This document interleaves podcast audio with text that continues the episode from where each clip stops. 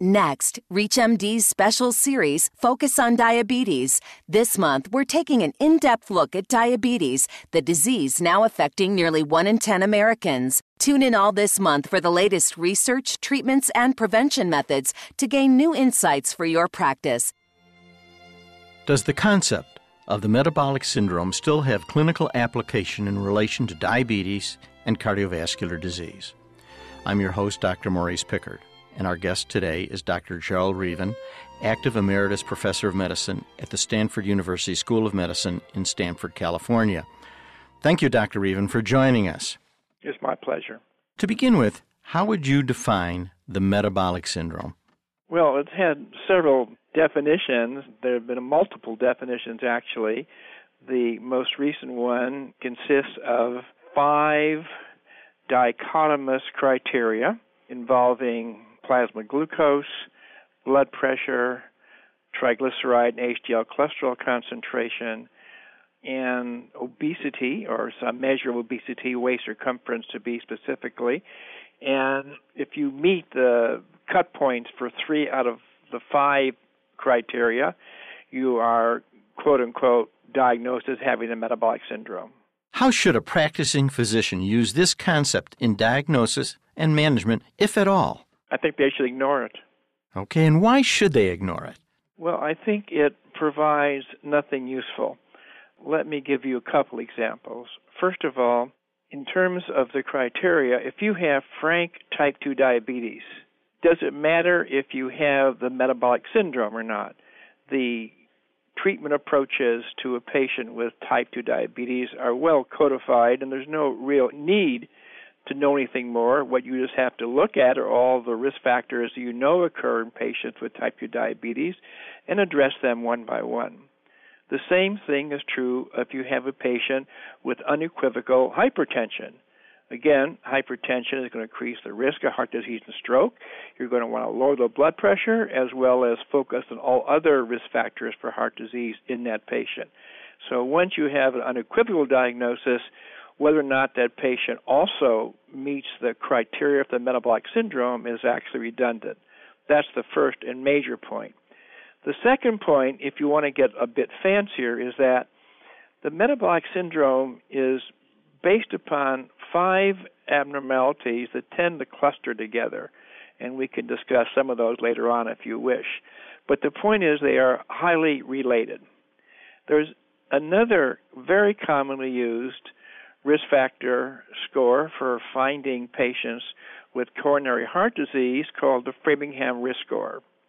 Well, it turns out that the Framingham Risk Score is much more effective at identifying patients who have no apparent heart disease who are at risk for heart disease. So it does a better job at one of the supposed goals of the metabolic syndrome. Well, why is the Framingham risk score better?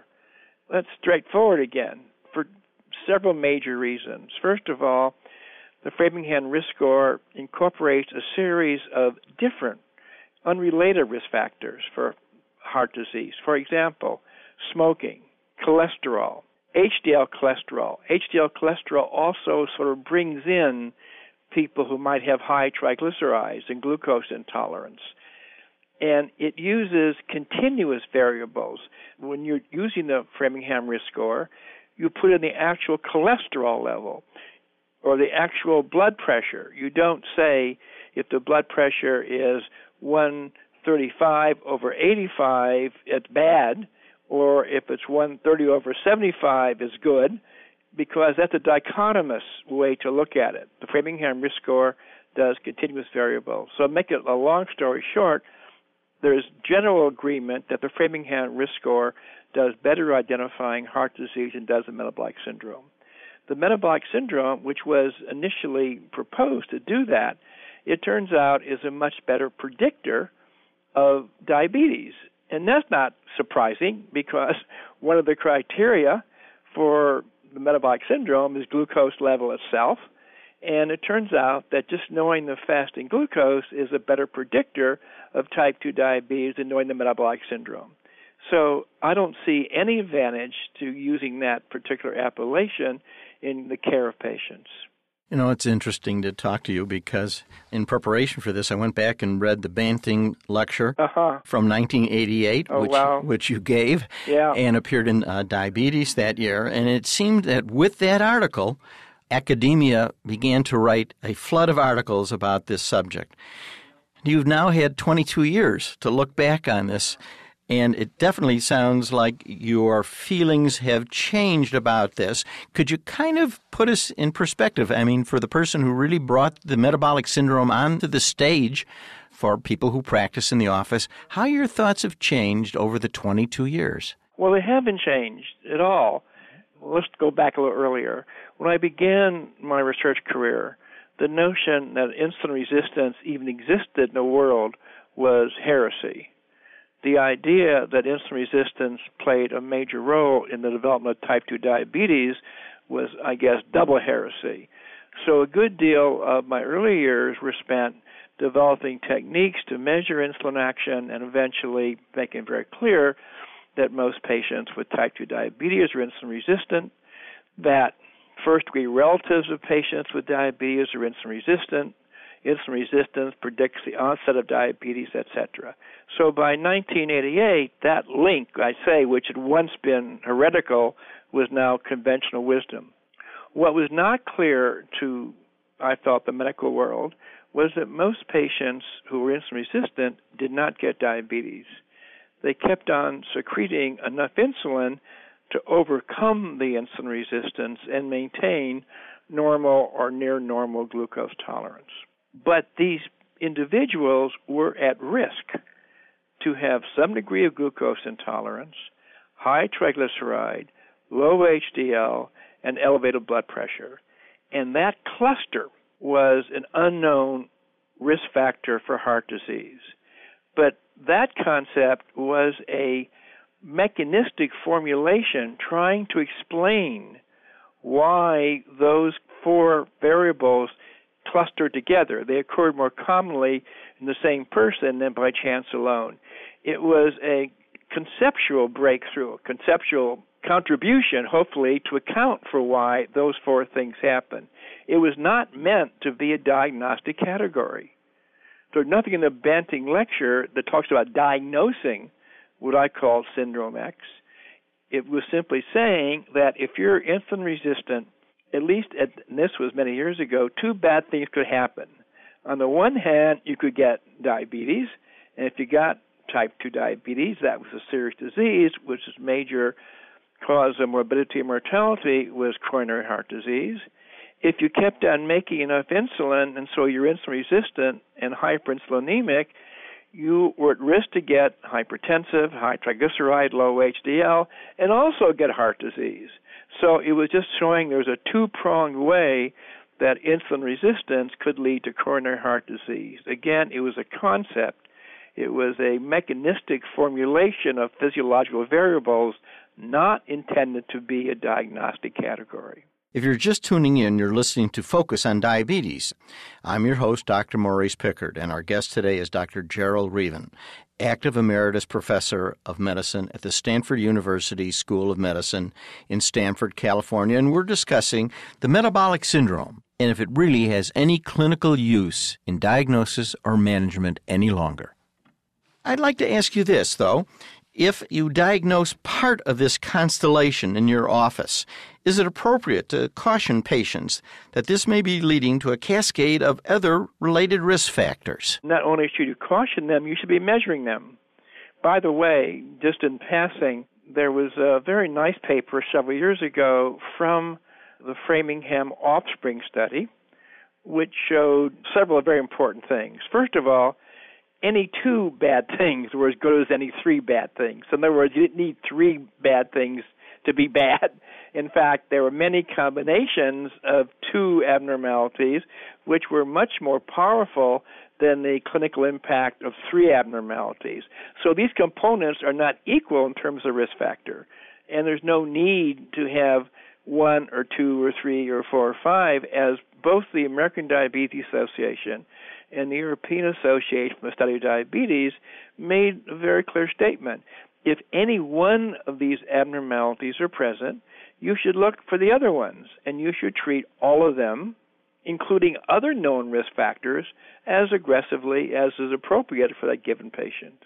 Recently, the World Health Organization had a World Health Organization expert consultation on this very subject. It was published last year, and you were part of that consultation. What were the results of that consultation, and, and how can they be helpful to us? Well, basically, what the WHO said was that, first of all, this is not a useful diagnosis. They also made the point if you're even thinking about it, it should be considered in terms of premorbid conditions. Again, if a person has frank diabetes, frank hypertension, that's all you have to know in terms of being an effective physician. And basically, it said one should look for abnormalities. We know what these things cluster together. We should identify them, and we should treat them all as best we can. Parenthetically, and this is something that may or may not be useful, the report that you describe was published in a journal called Diabetologia. Diabetologia is the official journal of the European for the Association of Study of Diabetes. It was initially submitted to Lancet, and it was submitted to Lancet because Lancet has been one of the journals that's carried many of the public statements of the various organizations who have been pushing the metabolic syndrome as a diagnostic category. Much to my amazement and actually great concern, was Lancet would not even review that manuscript.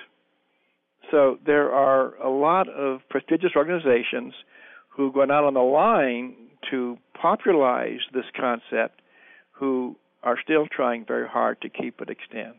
So people are holding on to the metabolic syndrome. I was struck by Metabolic Clinics of North America in November 2007, I mean a couple of years ago, devoted a whole issue to the metabolic syndrome, which really kind of leads people like myself who are trying to keep up that this is really a real phenomena that we've got to pay a lot of attention to. I think we have to pay attention to the ability of insulin to dispose of glucose varies six to eight hundred percent in an apparently healthy population. So this is a variable that has enormous variation from person to person. About 25% of that variance is due to how heavy you are, and about 25% to how fit you are. The other 50% is probably genetic, although there are no genes involved, but we know it's familial, and there is a great impact of ethnicity, with most non European ethnic groups being more insulin resistant than people of European ancestry when matched for the other relevant variables. Well, as we get more heavy and more sedentary, there'll be more and more of these abnormalities. Diabetes, the glucose will go up, triglycerides will be more commonly elevated, HDL cholesterol will more often be low, blood pressure will be likely more likely to go up. So the abnormalities that are subsumed under the rubric are important ones. But you don't have to deal with them with a diagnosis called the metabolic syndrome. You can come up, it's, there's so many obvious places where you can get in trouble. So let's say you have a person with frank diabetes and also has triglyceride of 225. But that's all they have that meets the metabolic syndrome criteria. Is this person healthy? Of course not. They have metabolic syndrome? No. Are you going to treat their diabetes as best you can? Of course. Are you going to try to lower their blood pressure? Of course, etc. So I'm or lower their triglycerides, whatever. So I'm trying to point out that the issue should be aware of the phenomenon that these things cluster together, but not rely upon our official dichotomous diagnosis, yes or no, in order to deal with them as a clinician. I want to thank Dr. Gerald Reaven for being with us today and talking about how we can do a better job with keeping so many of our patients healthy today. Thank you very much for being our guest today. Well, thank you for the opportunity. ReachMD, online, on demand, and on air. Please visit us at reachmd.com. And as always, thank you for listening.